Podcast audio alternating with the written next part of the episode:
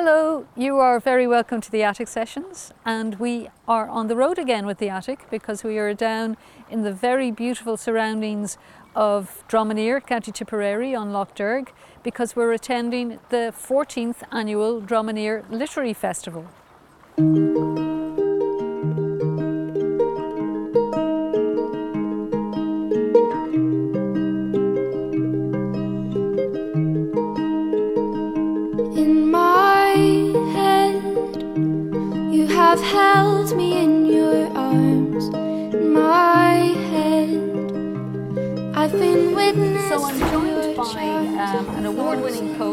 Fiction writer who has published to date 10 books of prose and poetry and has written five books of poetry, the most recent being The Windows of Graceland, new and selected poems, which was published by Carcanet in 2016. And her previous collection, Burnfort Las Vegas, was shortlisted for the Irish Times Poetry Now Award and she won the 2011 Premio Chiampi International Prize. Am I saying that right? Premio Something Chiampi? Piero Ciampi. A great prize, one way or the other. So, Martina Evans, lovely to meet you. Yeah. And um, in such a beautiful place, the lake is just over there. Uh, what brings you to Dromineer? Well, I've been invited by Eleanor Hooker, uh, who's a wonderful poet herself, and the amazing um, organizer and brain behind this festival. Um, met her in Cork, and actually she came to my workshop. It was a four masters workshop at the Cork Literary Festival, and Eleanor was in it. And afterwards, she I got an invitation to Dromineer, so it was Very good. great. And she's yeah, she's a pretty wonderful person. And you don't know this part of the world at all, you haven't? Never been here. Yeah. So it's been stunning to. Um, Well, it will be stunning by the time you get a chance to actually see the lake because you were kind of grabbed in here and plonked in front of a camera. So uh, you will discover the beauty of that lake over there. Um, but you, you actually only grew up, what, 40 miles down the road, Mallow? is it only 40 miles to yeah, Mallow? yeah, roughly down if you go cross country ish.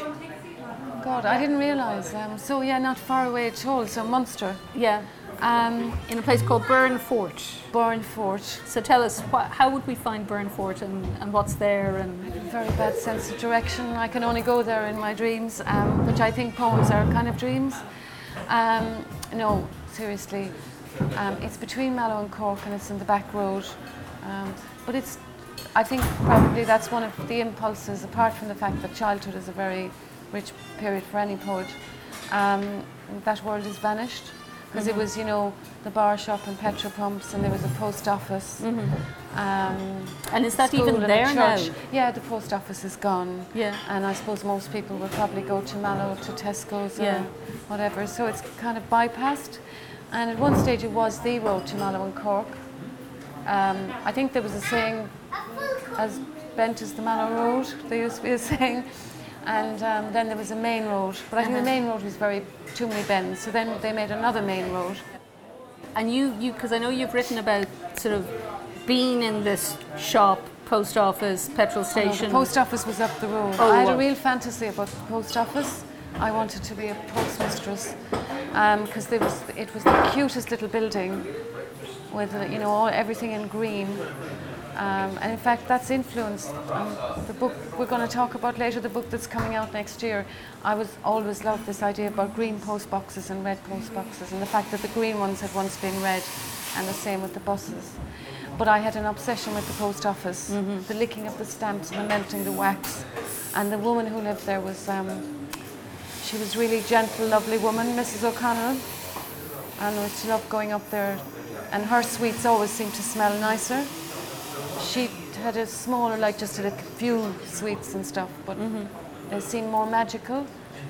I think um, flavors of the past somehow always No, but what I mean is we had sweets as well. Oh, I was did you? just Oh, we had okay. like pop shop and petrol pumps. Uh-huh. I'm just saying it's usual, you know, like the grass is greener. Her sweets seem to smell sweeter. That shop seemed to smell sweeter than ours. Okay, but you Um, had people coming in. Oh, it was just constantly coming. And my family used to live in Australia, and um, we had lots of visitors from Australia and America. Um, even people would, somebody in Australia might give them our address, and people that they wouldn't know from Adam would turn up with Yeah. knapsacks. Yeah, In fact, I don't know if I should say this, but I remember sometime in the 90s, somebody said somebody's coming from Australia. My mother got into her car and drove off and knocked at the door because she got tired of visitors. Um, but it was very, very exciting because my eldest brother, who I get on really well with, he's the other big reader in the family. He's 21 years older than me, and he stayed in Australia when they left Australia. Because there were And, uh, 10, there were yeah. 10 kids They- in your family.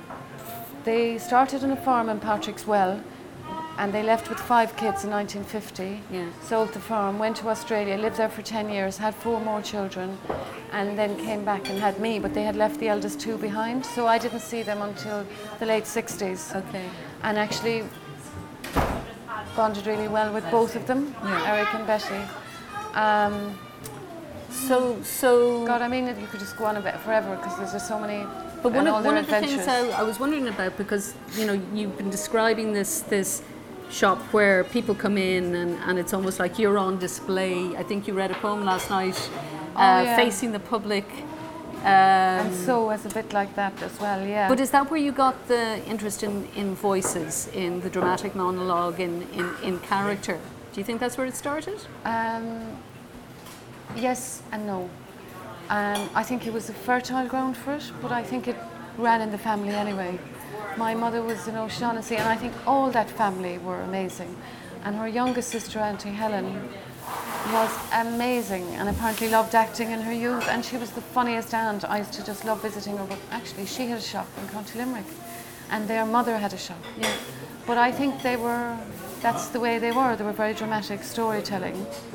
Um, and I think that's quite an Irish thing. Yeah, that tradition of the, the, the oral. Yeah, because I was thinking about, I had, a, I was talking to Martin Doyle a bit about our panel session tonight, and I was thinking about short stories, and it reminded me there's a wonderful introduction to the Mary Lavin collected stories by V.S. Pritchett, talking about the Irish character and short stories, and he talks about Irish people being dramatic, and he talks about two things going on about the Irish being able to quickly tell a story in a dramatic way, um, but it's a veil for something else going on underneath.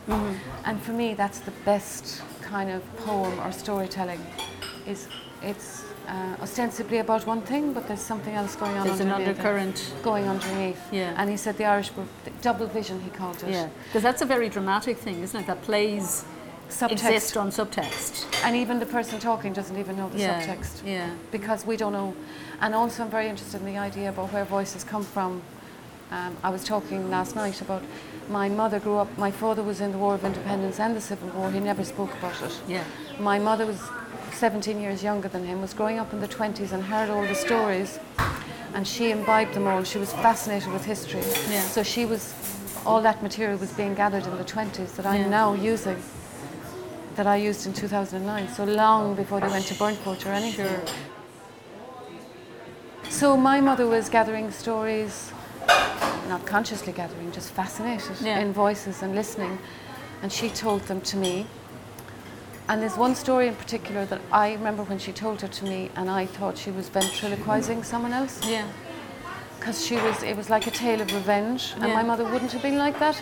Um, it was like somebody had told a story that she heard from somebody, and she had taken it in, and she was acting out that voice Yeah. because she was saying they all knew about him. Yeah. His head was inside the window, so she was repeating what someone else said. Yeah. Yeah. And I remember feeling that was really eerie. Yeah. And then when I wrote that dramatic monologue, I was trying to capture Yeah. the voice that she must have Yeah. taken in. Wow. And I'm always struck by that Miłosz's, you know, the Ars Poetica poem where he talks about the, the house of poetry is always open and guests come in and out at will. Yeah.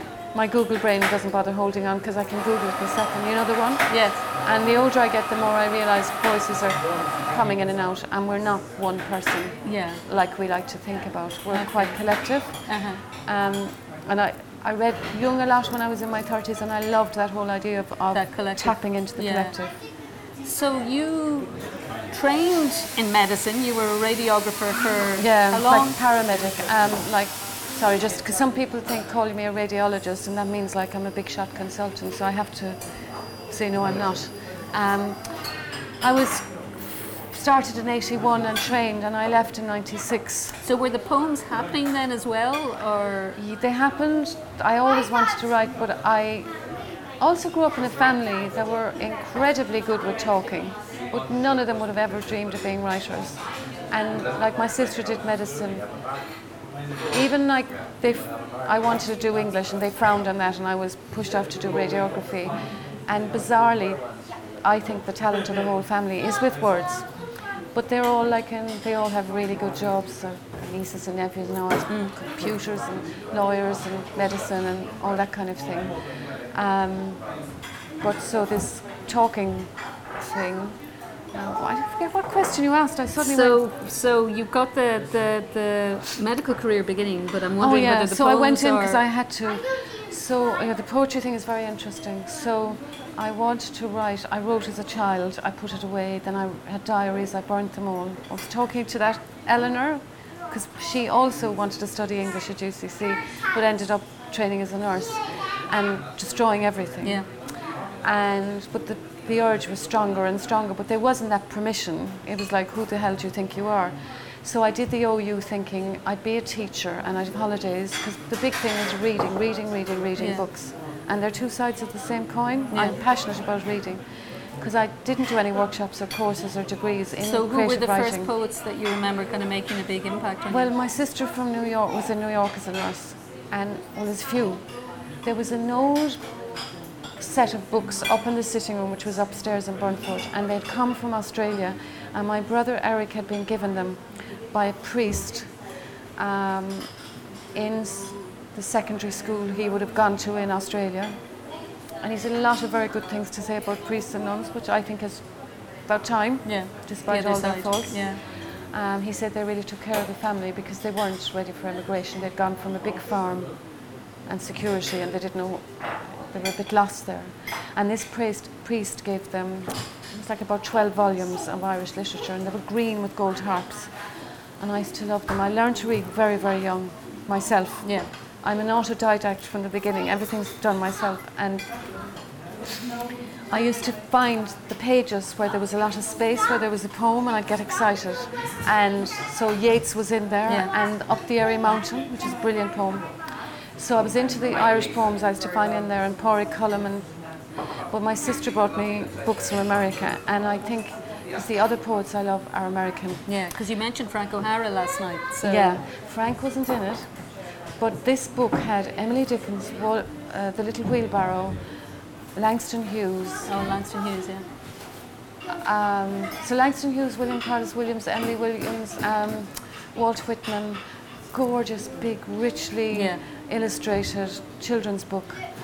Um, bits of Shakespeare, um, the plums in the plum box, you know, that William Williams. Yeah. So that book was a huge influence, and Emily Dickinson was in there, and Yeah. I've always loved her. And I'm going a bit blank now because there are more in there, but I can't But but so so early on. But I never thought I'd write poems ever, but always loved them, and I always thought maybe someday I could write stories. And So what was the point that made you actually say right? so I did Open University, but I soon realised I had money was always short, and I was doing the OU, work as a radiographer, being on call, and it was really hard the studying, especially when I was doing the last year because I'd studied, I'd done the CAT scan in the Mater, and when I went to the hospital in London, there was only three of us could do CAT scan. And so that meant I was on call one and three. That was carrying a bleep and getting up in the middle of the night and trying to do over you. And I thought, how's this going to go? Um, my father died, and that was the catalyst. I'd been reading loads of poems and listening to them, and I thought I was going to write fiction, but it was poetry Yeah. came out. And I went to a class, a kind of a group. It wasn't a proper class. It was the only one I ever went to. It, it wasn't a workshop. I'd never be able to write in a class or anything like Yeah. that. Um, and she said, "Oh, she told me to go to the South Bank and look at the magazines." And I found one called Celtic Dawn. It was very glossy, and I didn't know it was run out of the Bee Gees castle.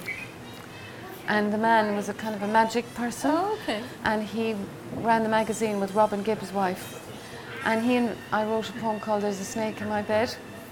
And he published it and invited me down to the Bee Gees Castle and I met Robin Gibb. My God, That was my first s- poem. It sounds like a late 20th century version of like Yeats and the Theosophists. Like you know, it's Well, it that magical thing. They were into So anyway, Celtic Dawn. Um, and then after that it was the more normal Yeah. poetry magazines, Yeah. not rock and roll or anything. So you were reading the magazines and then submitting to the magazines. and then and, and, and, and the second person then probably who published me was Maura, Maura McEntee. And my mother was impressed with that. yeah, well, absolutely. Um, but she wasn't always impressed with that because no, I've written an article for the Irish Times because when I first rang her up and said I was publishing a book, she said, "Oh, a book," and I said, "Yeah, a book of poems," and she said, "Oh, poetry." I thought it was a book, um, but Maura, Maura McEntee would, did impress her. So then that happened, and I thought I had a baby, and radiography. I've always thought that radiography and poetry would be a fantastic job, great human interest, great things to see. But my husband wasn't able to help with the childcare at that time, and I really hated having to put her into care. Sure. Sorry, that sounds care, childcare. Childcare. Um, so that gave me the impetus, and I didn't go into any classes. I just wrote in the evenings, and I got an agent and a publisher, and I did two book deal with Reed, who were about to become Random House. Yeah. Sinclair Stevenson, which was about to come Chatto in 1994. And at that time, I had a part-time job at the Whittington, and I was working in Pentonville Prison as a radiographer. Bloomsbury published the third novel, but at that stage, I was beginning to really crave the poetry. Yeah. And the agent and the publisher wanted more Yeah. books. And then I went the Irish Post. I covered. In those years, I used to feel so ignorant because I came out of um, radiography, so no actual confidence because I had five books published before I started teaching, and I was like, "How I can't explain what I do to anyone," but you know, I had to learn. So my teaching was my university. Yeah. I, that, Yeah. that was my MA was learning how to do it. Um, but So were the, were the, so the a- interview, oh yeah, I had to Yeah. cover an academic conference, and that, that would send me into a spin because I was thinking, what the hell do I know about this? And I went down, and there was Christine Kinealy. I just thought she was amazing, talking about the famine, and the other one was a, someone who became a great friend. And my book will be ded- next book will be dedicated to her, Louise Ryan, and she was. She did a whole thing on Republican women, and that just absolutely inspired me because on my father's side, my mother had been in prison during the time of the land leagues. They were orphans, um, they were all in their 20s, the family, and the sisters decided to do the plan of campaign, you know, where they board up and pour the Indian meal in the hot water. So this was in Limerick.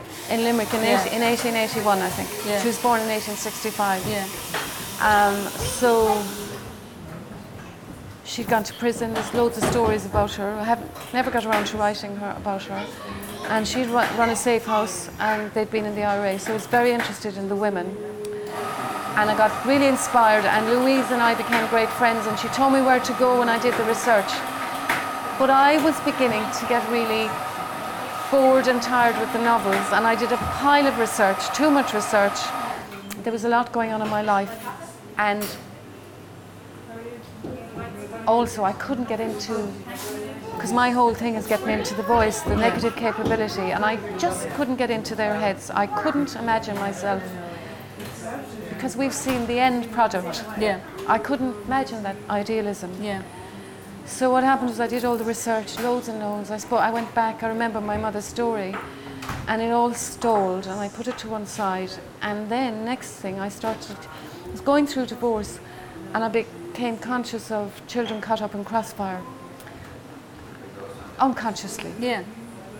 And I, my father had been hostage to the Black and Tans. My mother had been picked up by the Black and Tans. At the time, Israeli soldiers were using Palestinian Yeah, boys as children, yeah, shields. yeah. There was the story of the boy from Doris. And I suddenly thought, ah, this is what happened. I was researching that, Yeah. but this is what I should write about. Yeah. And facing the public was a great move forward, and I left fiction behind. I thought, oh, this is like flying. Oh, I'm so sick of fiction. Yeah. And um, then I had a novel called Petrol, and my agent, I promised her I'd sort it out, and I suddenly found myself turning it into prose poems and wanting that voice, wanting the intensity, wanting to cut down. And then those Republican women, I never forgot them. And there was older women, you see, and I, by now the years were passing, and I was the age of the older women. And one summer, because it came this thing, I have a bad back and I have a bad, I was in a car accident when I was 26, Oh, so I've right. always have neck problems and Yeah. stuff. I think it's the other reason I don't like novels. You can write a poem in any position. Novel is always like You're, work you're over the and you're tied. There, yeah. There's a great freedom of you're tied to the plot. It's, it's very ploddy. Um, so I think Petrol is a novel, but it's like doing something different with Yeah. it, not being linear. Because when I when I did it, I cut it all up and then had a whole load of little squares and I shuffled them like tarot cards. I like the idea of not being linear, linear as well.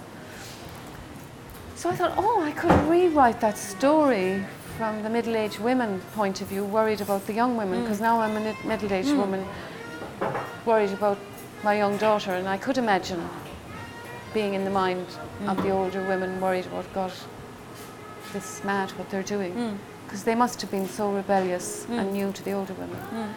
So I thought, oh, they'd probably write letters to each other. So I went down to the bottom of my garden of a hammock that summer from teaching and wrote a load of letters to each other. And I, that again, that was the freedom from the novel. I hate this being tied, Yeah. that you have to go right, you have to go left 10,000 words in yeah, and right, yeah, and you have to yeah. You can plot it. in all sorts of directions. So I did big bundles of letters. that were written on cards, index cards, green and pink. And then I had a box and I decorated it with loads of shamrocks and it was red and green. And um, because I had this thing about red and green always. But I didn't want to call it the green and red because Iris Murdoch had that. And then I wanted to call it the green book and the red book, but Murakami has a green book and a red book. So, so I had a box of letters. And then about a year later, because I've always loads of books on the go, mm. uh, because Petrol was coming out at this time, and I often sit on them a while, because now I realise often time is the best editor, and I don't, I do all most of the correcting myself, so I have to, I know if I leave them long enough, I'll be able to yeah, see you'll them. have the objectivity. So the letters, I took the letters out of the box again, and I thought they seem old-fashioned, um, because in a way, you're always writing to the now. We're never really writing like they wrote back. We're always writing from now. So I thought, okay, I'll put them into prose poems, but the prose poems of Petrol, I'm bored with prose poems now. There's too many of them, and I'm sick of it because it was thrilling at the time. I have to be feeling I'm doing something exciting. So, um, so then I, I got rid of the Dear Miss This and Goodbye Mrs. and Yours Sincerely and all the rest and turned them into blocks, but I still wasn't happy. And when I got divorced, my mother's a big influence on me, like hugely. Like I think I'm haunted by her. Like I really feel I'm a haunted house. And when I got divorced, I thought she'd be really disapproving. And I'll always remember she was not at the beginning, before the others got to her. A lot of people were whispering into her ear. So, I mean, that's how people do Family, it. yeah. Um, but at the beginning, she was incredibly sympathetic, and that's something I kind of carry in myself, which was wonderful. Um, and she, everybody was in the kitchen. She was there with her friends and cronies, and she said, "Now, Artina is divorced, and we're all widows here. Now we can talk openly about men." And I never forgot that line. And as usual, when all of these Republican women were widows now, or many Oh, they them were. weren't Republican at all. Um, Yeah. They were just local women. Yeah, She was just saying, now we can talk openly Yeah. about men. But the wind, like in any. if you're being over dramatic, the wind can often be taken out of your sails because my sister in law was in the corner. So actually, there was one non widow who's married to my brother. yeah. And then she saw, oh, sorry, May is there. So then she couldn't, that kind of took. But I never forgot the line. And I was thinking about a title because I couldn't have the green and the red because of Iris Murdoch, and I couldn't have the green book and the red book because Yeah. of Murakami. And then I thought, ah, n- now we can talk openly about men. And then I thought, that's 10 syllables. My mother was very dramatic. Yeah. I'm convinced she was always um, kind of moving in and out of iambic pentameter.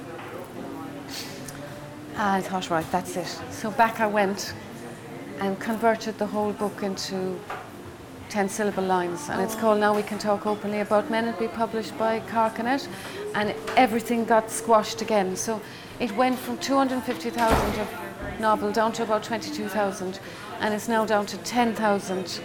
Because once you change the form, once Yeah. you take it out, because I, if I didn't like a poem maybe eight years ago, I would take it out of lines and put it into prose Yeah. poetry, and that would reduce it. But now prose poetry, I have to get it back out of prose poetry as a way of editing. And when I put it back into the 10 syllable lines, it's really slimmed down. Yeah. And I feel now it's finally concentrated Uh-huh. and done after 20 years. So, what are you working on now, Martina? Um, I'm working on a series of poems um, that started with. I think that's interesting about writing. You, it's kind of self-mining, and you start with a little seed. Um, and I'm always obsessed with my mother and remembering her. Um, and I think I said earlier, I'm like a haunted house. There was a special day she used to often talk about in 1972 where we went to Clonakilty and had a day together. I think it's my equivalent actually of that Heaney poem when all the others were away at Mass. Mass, yeah. The two of us went to Clonakilty and bought shoes together while my sister was doing her entrance exam for secondary school.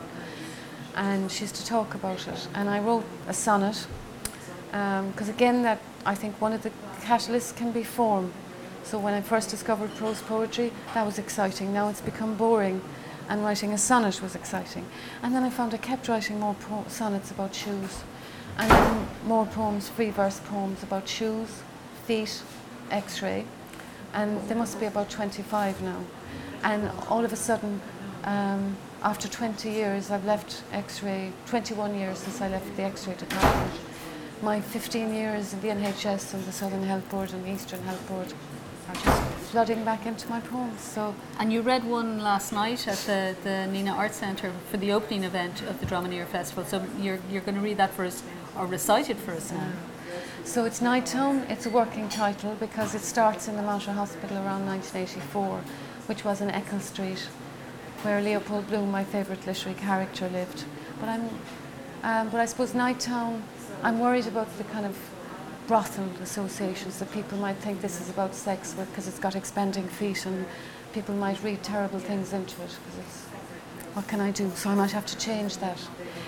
But Night Town, I'm thinking of dreams. And I think dreams are very important to my writing at the moment. Um, dreamlike. And maybe that's what's attracting me back to radiography. Because if you, you do 24 hours, we used to do 24 hour stints. I think they do shifts now. And you do enter a kind of dream world when you're up that long. So, Night Town. Up all night in the Mater Hospital, pushing an x ray machine through fluorescent light. I'd waited eight hours for the last coronary bypass, and when it came back, I'd given up and gone to bed. So I had to come down again in the old cage lift from the doctor's res, to the heart arrested in ITU, the body bucking. The surgeon from Dubai shoving me to one side as I centred the x ray tube and my cross of light on the sunken sternum his neat brown fingers cutting into the picture. He chopped the stitches open with the side of his hand, took out the heart and massaged it in front of me while I heaved in my open toe forbidden sandals. I'd stopped wearing shoes after my first 24 hours in Cork Regional. They rang from casualty. RTA, get up out of that quick. The porter who'd memorised the whole of the Yangtze River menu shouted there was two stretchers coming up from a road traffic accident. I sat on the side of the narrow bed, felt for my shoes. Only my feet were tender watermelons now that refused to go in. Forcing them, I couldn't take one step, like an ugly sister or a stepmother in hot iron shoes. I hoped bare feet wouldn't be noticed in an emergency. Oh, as a gypsy you are now, so the A&E sister snapped out of her blue lead apron as I padded around the immobilized blood and alcohol smelling bodies with my sandbags and cassettes, marking right and left with my metal markers, concentrating on not mixing them up like I had the last time. That bossy sister noticed everything I did. I woke next day in the stuffy on-call room at half four. My day off already disappeared into November darkness as I hurried to the shoe shop at Wilton Shopping Centre. The assistant told me that shoes the assistant told me that feet never stopped growing. Half a size for every year, I'm telling you, girl. Sleepy and bewildered, I purchased a big size 7. And it was only when I revived over beans and toast at 8 o'clock that it hit me. By that reasoning, my feet would be size 30 at the age of 40, with many yards to go ahead of me. The coffin that would hold me hasn't been built yet, I shouted into the empty beige kitchen. Next day, back in the shop for an exchange, no sign of the first assistant. The older beehived woman said she'd never heard of her. So thank you very much, uh, Martina, for, for talking to us and enjoy the rest of the festival. I will.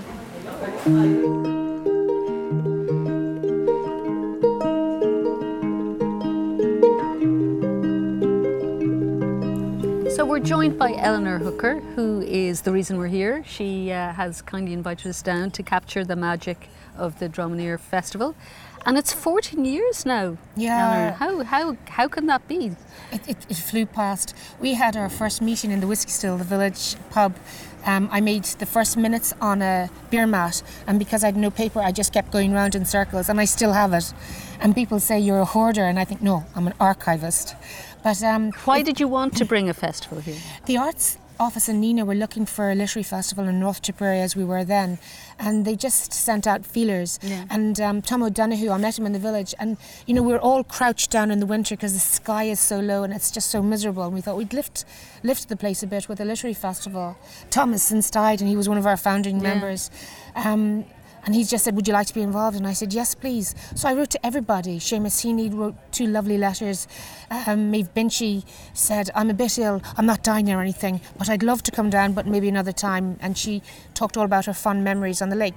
So you'd set, issue an invitation and you'd get these gorgeous letters back. There was a willingness from the Yeah, beginning. yeah. Um, and our core philosophy, we said from the start, is that we would have established writers beside new writers. Yeah. And, and everybody embraced that. Yeah. Because um, at the time you saw, you didn't get to see the new voices. Yeah. And, and like you saw at the launching party yesterday, um, so Yeah. uh, Martina just introduced these wonderful writers and, yeah. and and gave a beautiful kind of, and essentially a review of their new books. Yeah, yeah, no, that, that, that was extraordinary, and it is sort of great to get the sense of the continuity of established, but the people who will be sort of the establishment, Yeah. you know, in, in a number of decades or next year or when, whenever it might be. You know? Yeah. But it must be really hard work just sort of trying to It- do this. Yeah, it's full. It's a full-time job, Yeah. and it has to be in order in order to make it look at, as smooth as, it is. Yeah. There's an awful lot of work that goes under the surface. Yeah. Um, year like at the beginning of the year, all the way through. Yeah. And a lot of people write if they've anxiety, so you have to address every single email.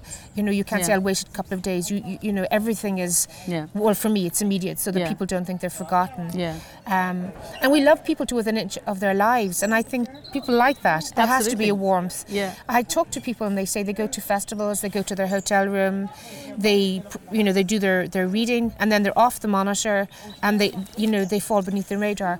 We sort of say to people, you can live with us if you like. Move in, it's fine. You know, there's And here's a doorknob. Yes, here's a doorknob. Although the, the, the male artists were saying, is, is there something you're telling me? Went, no, no, it's just an ornamental drawer knob. And they said, even that's dodgy. So, So, so talk to me a little about because when we come here and we discover the lake, we're all kind of wowed by the amazing quality. You've been living here for how long? uh, we came back to Ireland in 2002. Okay. But um, uh, it's Peter's great grandparents' house. So Yeah. when the children were small, I'd come over for the summer Yeah. on my own. We were getting it slowly restored, and the boys were sailing. So I'd come and spend the summer here with Yeah, them. yeah. And then um, So Peter. has that always then fed into your writing? Yes. Um, I've been writing all my life. Um, I had a fit of temper when I was 21 and I shaved my head totally bald. There was a lot of things around it and I burned everything I ever wrote. And then I had um, sort of every decade I just burned stuff. Yeah. And I just hadn't, didn't have the confidence. Yeah. And I showed my poetry to um, Pat Kelly, who's a, our treasurer. Yes. Um, sadly, he can't be here this weekend because he's had a, um, a death in his family. But he, I showed him my poetry, and he said, "You need to, you know, not doubt about it." And I went to Michael Cody's the first workshop I ever went to was with Michael Cody. And I mean, he's a teddy bear. He was so kind. Yeah.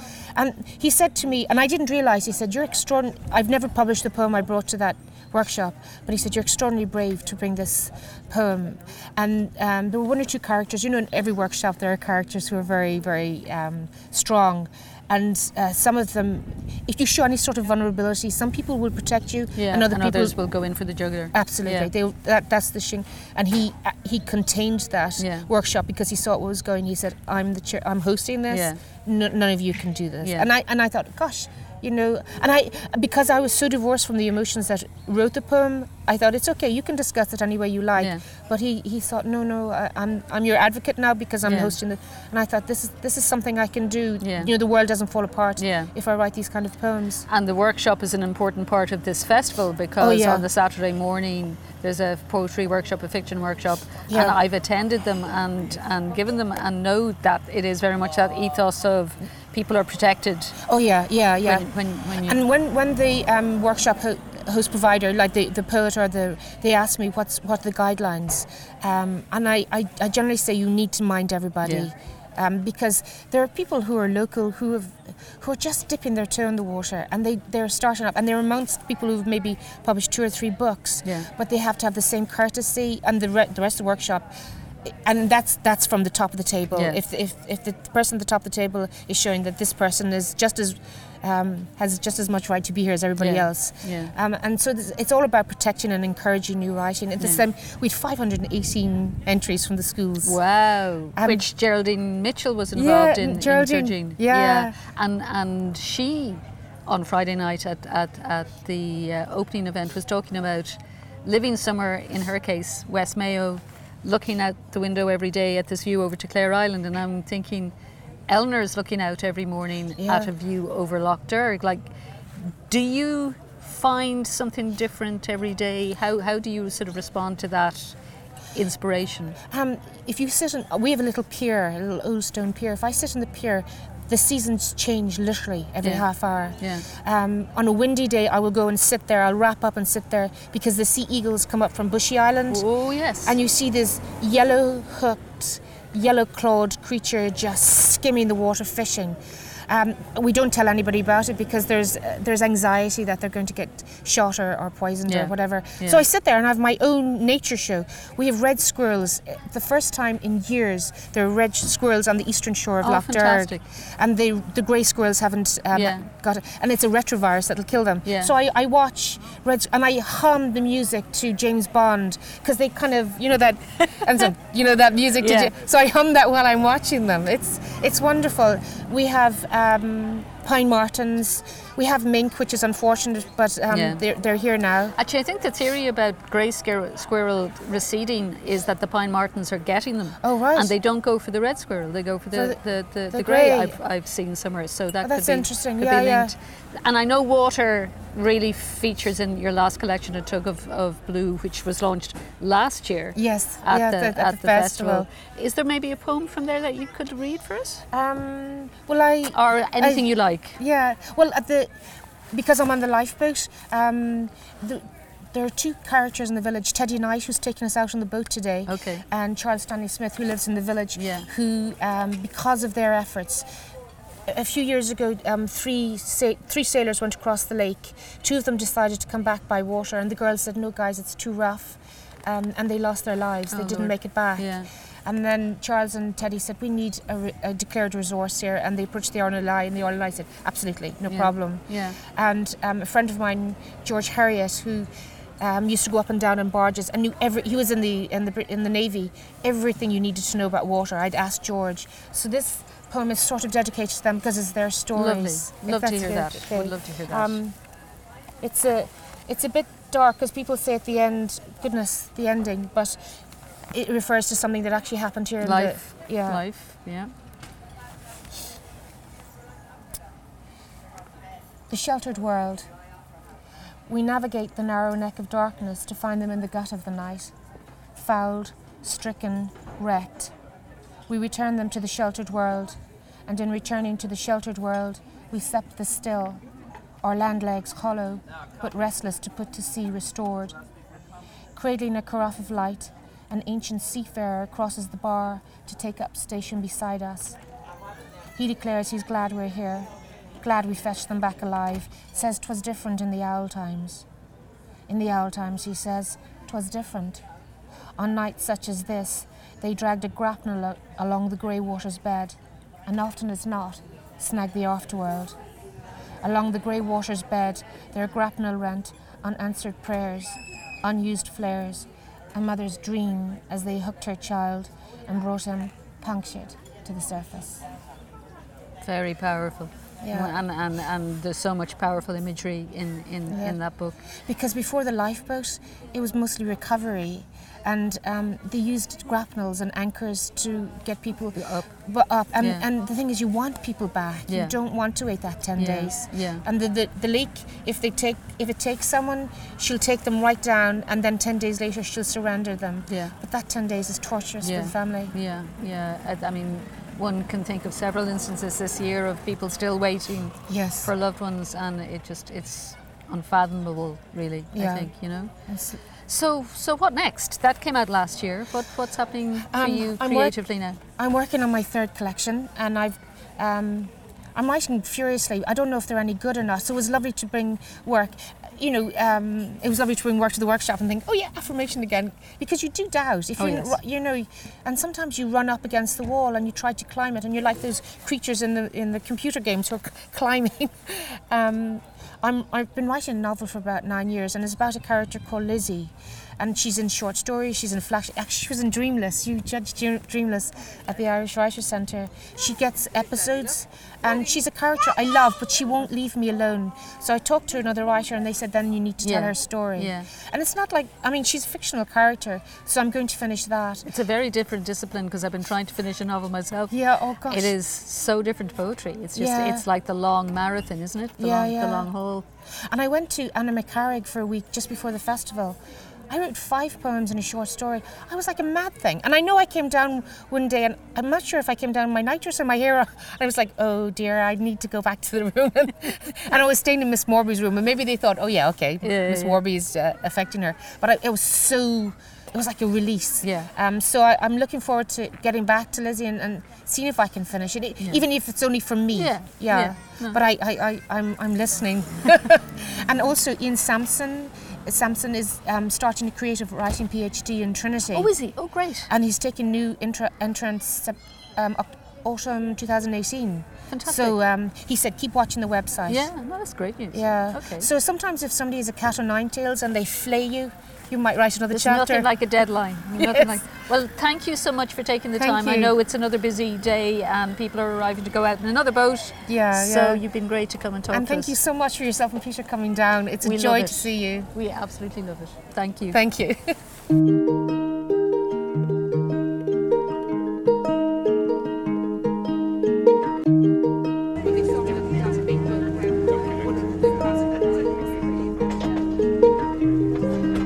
Sky morning, mid spring, and to market a new dead thing, a robin.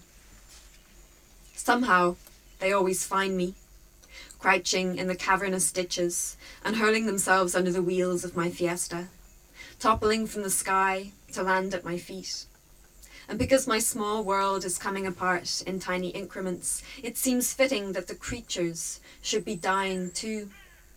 They're being killed with me. They're being killed for me.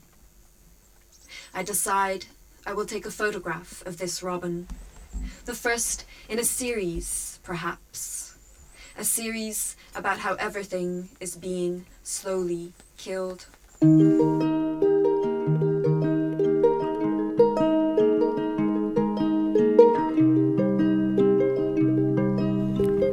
So we're joined by Martin Malone, who uh, is a poet born in County Durham in the north of England and who currently lives in Aberdeen. I think that's right, isn't it? Just moved to the north, the Moray coast, a little fishing town. Gorgeous. Um, and he has published two collections, the most recent being Cur, which was published by Shoestring Press in 2015. And a chapbook called Prodigals was published by the Black Light Engine Room, which is a fantastic name Cheers. for a publishing corrective. Um, so I know at the moment you're, you're, you're working on a PhD which focuses on Great War poetry. And at last night's reading, you were talking about um, some of the poems that you've been writing as, as, as um, a response to that. Mm. So, how are you finding this whole academic uh, overlayering of what you'd be writing anyway, or how, how is it working? It's been uh, extremely interesting, really, the, the, the dynamic between the academic side, which I wanted to be quite hefty with. I, I didn't want to just do creative writing and a critical reflection on what I was doing, because you always emerge from that as a genius, surprise, surprise. So I wanted to do something actually uh, uh, stood alone from that. And the, and the, the transfer of the resources, the research has been fascinating. I've never worked like that Yeah. before. Yeah. So that's been interesting. I finished it actually. I'm, I'm now doc. oh, But uh, don't call me doc unless you're going to give me a good an upgrade on a flight. Well, I, I know, I always reckon it's kind of like the glass hammer, the, the, Yeah. the creative writing uh, doctorate, but, but that's just me and my bitterness. I think. Yeah, no, I've, I fascinate. I, I actually kind of am a refuser. I, I keep saying it's a PhD in poetry because actually, if I weighted it, it was at least 60-40 in favour of the Yeah. research and academic side. Yeah. Although a book came out, the finished book is the poetry manuscript. I'm still working on the academic. I think it'll be another three or four years before I finish. that. And you, you mentioned last night during the reading that, that to a certain extent you were kicking back against a lot of received notions about poetry, the Great War.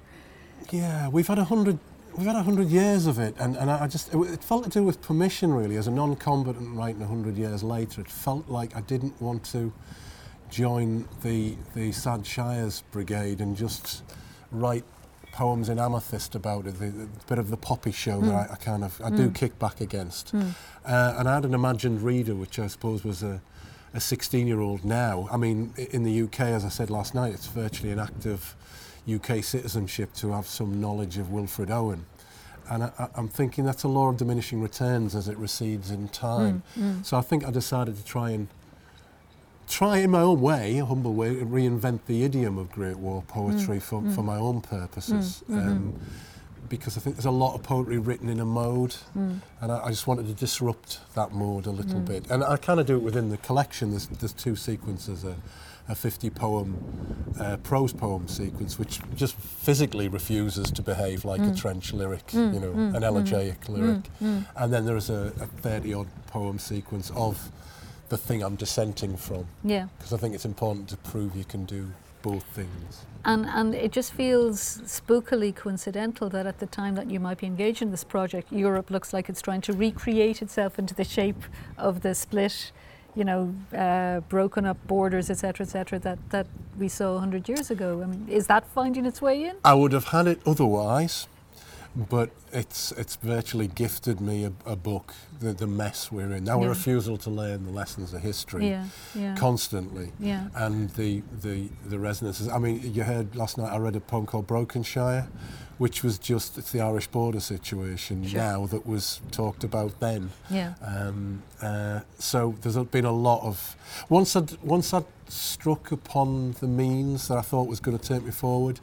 There would just give me. I only had to read by the papers, keep my ears open, and go. Yeah, there's so there's there's poems in there uh, about you know the Irish border situation, about Article 50, about about uh, gun running, and about how we're all gangsters now. You know the erosion of of collective morality. Really, it, it, it was it, it was like once I discovered it, it was like "Shh, I hope no one else finds hits upon this. It's mine. It's mine for now. Yes, so. Um, yeah. So uh, now that I've finished the manuscript, I feel I can ease back on that. It's starting to go out to a few people. So. Well, can, can I maybe take you back a little? Because I'm always curious about how people find their way into poetry, because it is such a mad thing to be wanting to do. It is. So I'm wondering about how you, growing up in County Durham, like what made you think, oh, that's something I'd like to try? Um, I think I think I'm a bit of a monkey see, monkey do type person. I've, always it's been the same with music and, and everything. If there's something I really like, sports, I, I'll want to do it.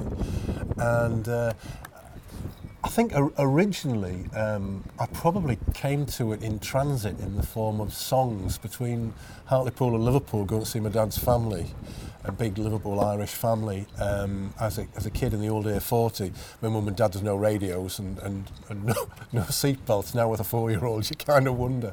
Uh, and they would sing songs from musicals and Yeah. Irish songs. Yeah. So I, I think I got it through song Yeah. and then later uh, there was a there was a, a wonderful uh, anthology of dead white guys, but there were good dead white guys. Actually, four of them probably weren't dead at the time I was doing it, but called Nine Modern Poets. Okay. That was on the GCS GCE syllabus in those days. Yeah.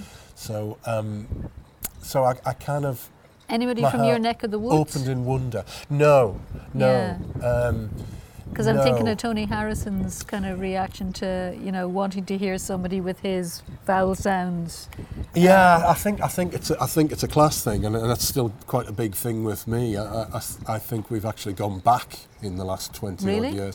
Yeah, I think I think since Thatcher, there's been an erosion of working class Yeah. intellectual possibilities and opportunities. I probably wouldn't even be possible now.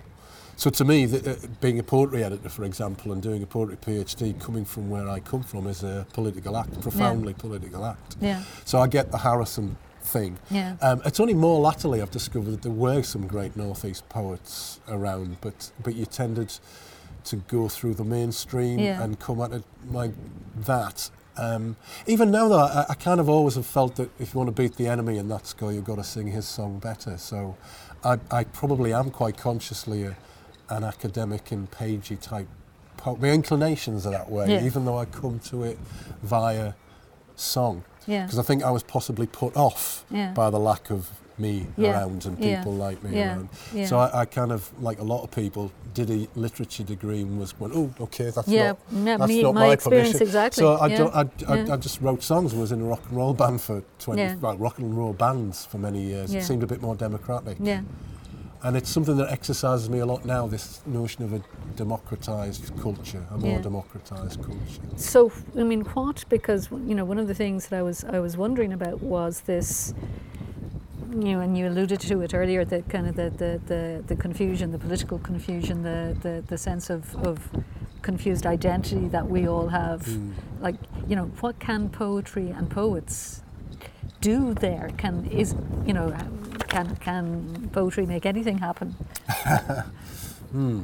That, oh goodness, that is. Uh, I think you can make it happen for you, and and it's like it's like the old thing: you can't be what you can't see. So it's like the old thing with with with uh, African American rights in America. Yeah. You've, you've got to have models that model you being what you are from where you are. Yeah. Uh, and I think in that sense, with a, with a small do things, making things happen, Yeah. they can. Yeah, Um, the last time I, I, I think I felt writers were making things happen was probably in the old Czechoslovakia, really, with, with Havel and people. I think they did make things happen. But I- I- I remember I did a workshop once with Adam Zagajewski, and he was talking about, you know, what happens when all of the political questions are sorted for, you know, the writers in the Eastern Bloc, when there isn't anything to, Mm. you know, rebel against or be oppressed by or whatever. Like, you know, there's a void suddenly, and they're not quite sure what you write about. I think there's a pause and possibly a culture shock, and, and then new questions are asked because new situations Yeah. arise. Yeah. I mean, we, you know, this is not like the old um, conditions of the Soviet bloc, but but but we're, we're living in challenging times, interesting times, if we go by the Chinese proverb. And, and I think what you do is you start asking different questions Yeah. and, and, and modelling different different answers. I mean, it was interesting. I, I worked in Czechoslovakia not long after the, the Velvet Revolution, uh, and I said to them then, you know that you're going to get a whole different set of problems. It, the, the, the Russians drove across your garden in tanks, but you're about to have your minds driven over Yeah. by consumerism in a different way. Yeah, uh, You know, yeah, you, you, it, that probably they rightly said that's easy for you to say. Yeah, it, it well, was. Yeah. But but there are but, but there, there are different types of problem yeah. to be asking the question. Poetry is never going to be short of the question to ask. Um, and you mentioned also that you're you're you're an editor of a magazine, The Interpreter's House. Um, it's I think it's just published its 66th issue. Is that right? I've just put to bed 66. It might be there when I get back. The printer proof. Yeah. Um, so how does the work of being an editor feed into your own practice? Do you think? Yes, uh, good one. I, I, to be honest, i as conscientiously as possible, um, I've tried to keep the two career things separate because I never, I, I don't know about yourself, but I, I would never want to feel that my writing has got a leg up by, as a result of my editing. Yeah. So I've tried as much as possible Yeah. to keep them separate. Yeah. But there's, there's, there's, there's a lot of beneficial effects to reading a lot of poetry. You get your eye in very quickly.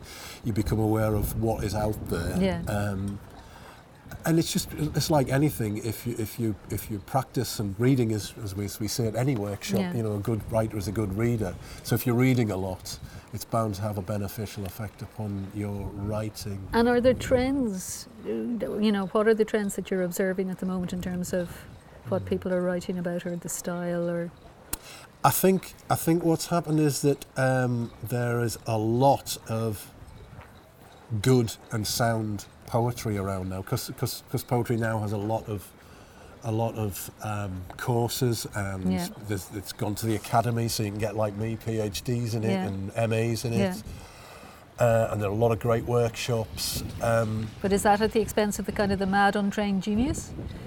I think it is a little bit. I think I think I don't think it's unreasonable to say that. Um, I, I- think what I, I go on. That said, you do get a lot of good poetry. result. So the, the, the base levels Yeah. upped uh, wonderfully. I mean, things like the 52 project kind of we got a lot of poems Yeah. that I didn't do it, but Yeah. I, I, I, my deputy editor started it, and we Yeah. could spot them. Yeah. But that's not to say that we didn't get some very good poems yeah. from it. But you could almost spot spot the ones that had been produced that way too Yeah. that's not a criticism, that's just an observation. But Yeah. uh, I, there's something about the essential, there's a quality of essentialness to some poems that you just fall in love with. You think this poem had to be written. It, um, and actually, sometimes, I, I, as I said a little bit last night at my reading, sometimes writing about a little less about what you know can create a new poetry that isn't about those real core moments and needs for you to write, mm. and that's good mm, too. Mm, you, It, it, you get a very different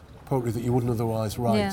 and that that sometimes comes through. There is there is a school that I kind of resist, which is the me thinking cleverly out loud school, and I think there's an awful lot of good poetry that's getting into the, the bigger presses that way. Yeah. But it seems to be any kind of consensus and uniformity I'm on my guard against. Yeah. And while I'm always impressed by it, it rarely moves me in Yeah. the same way. Yeah, yeah, Yeah. yeah. No, I totally Yeah. get that. Um, well, we wondered whether you'd read something for us. Yes. Um, yeah, I'll read this for the first time because it was one of the last poems I, I wrote on the uh, on the uh, PhD, the Oh, Young. Returning, um, and it's it's actually from the more non-dissenting side Okay. of it. It's uh, it's based. Uh, I wanted to do something to do with the RFC, the Royal Flying Corps, and, and that was kind of because we all it's all very much Western Front from the ground. Yeah. Our socio-historical perceptions. So I'll read I'll read Wanton Boys, which is based heavily on a a wonderful memoir by Cecil Lewis called Sagittarius Rising. So this is Wanton Boys. Seventeen is not a grateful age, but they'll take you young, overlook your lies for a roaring engine. So you swap those carefree years for the freer skies, New Testament of Nacelle, Pitot, Aero, Magneto. A dream conjecturable as heaven, flight's still fresh miracle paints its brilliance across your days, and earth grows suddenly remote while cirrus turns copper, fades pink, then drifts away grey into night. Thiepval, down past Boisselle, round the Fricourt salient and on to Montauban. The earth taking moonlight like moleskin. Then home to dinner and the empty chair of a boy you'd laughed with over lunch, lost at 2,000 feet where he worked the arc of our own guns. Summer weather brings days of blue and crystal, heat bumps throwing us up above the haze to circle like flies in an August room, the air our element over the gun's continual scintillation. From here, the land is shorn of its contours, and the PBI but dun figures labouring under kit, while we move like spirits in an airy loom. Always in your blind spot, it is chance we fear most. Aberration, tailspin, fire, or the unforeseen. You die alone in the clouds, and death, like the sun, is a thing you cannot gaze on too long. Super, super, super, super. Mm, A bit of King Lear, bit of Yeats. Yes, yeah, yeah. That was definitely from the from the the mode, the tradition side of Great War Yeah. writing. There was the lyric er- energy. I mean, the- it, it, I, what I- going back to what you were talking about earlier, just in terms of just the, the, the kicking back over this sort of the received opinions about how uh, that war was fought and experienced um, in Ireland. I think there's a whole other layer of, Yeah. you know, a, a whole group of people, 200,000 of them, Yeah. fought in the Great War, but couldn't talk about that experience because when they came back, Absolutely. the whole political Yeah. landscape had changed. So, so we're only now recovering those stories in it's Ireland. true. It's true. Um, but, but you know, that one received sort of uh, image um, just has been sort of rammed down our throat, I suppose, everywhere. I I think now we've allowed in a, a few more competing narratives, and, and actually one of my uh, academic chapters was on Heaney and the Irish soldier poets, and that took three times longer than the other three, simply because Ireland was involved and everything had to be verified, Yeah. walked around, and there Yeah. are competing mythologies, obviously, with the North and Yeah. the Somme for the Unionist uh, tradition, and, and, and, and what it was, as you just described so well, uh, about the about the South. And Um, it's only going to get more complicated when we start to try and talk about the Civil War here. Indeed, and, indeed. and the competing narratives of that one, but that's a whole other thing. So, so those poems from, from that project are coming out next year. Hopefully, hopefully, uh, 2018. uh, We, I've got a possible 2019 if it's with the p- publisher I wanted to go out with. That would be possibly kicking into 2019. Yeah. Um, it could come out sooner, but I'm, I'm, I, this is probably it's my third collection. And I was saying to Geraldine Mitchell, this is this is one I really quite believe in, and I think the people I'm writing about deserve their Yeah. audience Yeah. in this new way if we're going to still remember them in this way. Yeah. So. I'm hoping that uh, it will find find a, a means to hit that audience in a way that small presses, for for all they are wonderful, sometimes cannot. don't have the reach. Mm. Well, I mean, if you come out of the whole academic process of the PhD still with a faith in the creative work, that was the basis of it. That is a huge achievement, I have to say. Thank so, you. thank you very much for talking Thank to you. us. It's it's great being here. Thank you. So, thank you to all our guests on this latest special Dromineer Literary Festival episode of the Attic Sessions. In particular, thanks to Martina Evans and Martin Malone, and of course, the wonderful Eleanor Hooker, without whom none of this could have happened. And please do join us next month for another episode of the Attic Sessions. Yes, I know that I'm just a dreamer. I dream, cause it's the closest I'll ever get to you.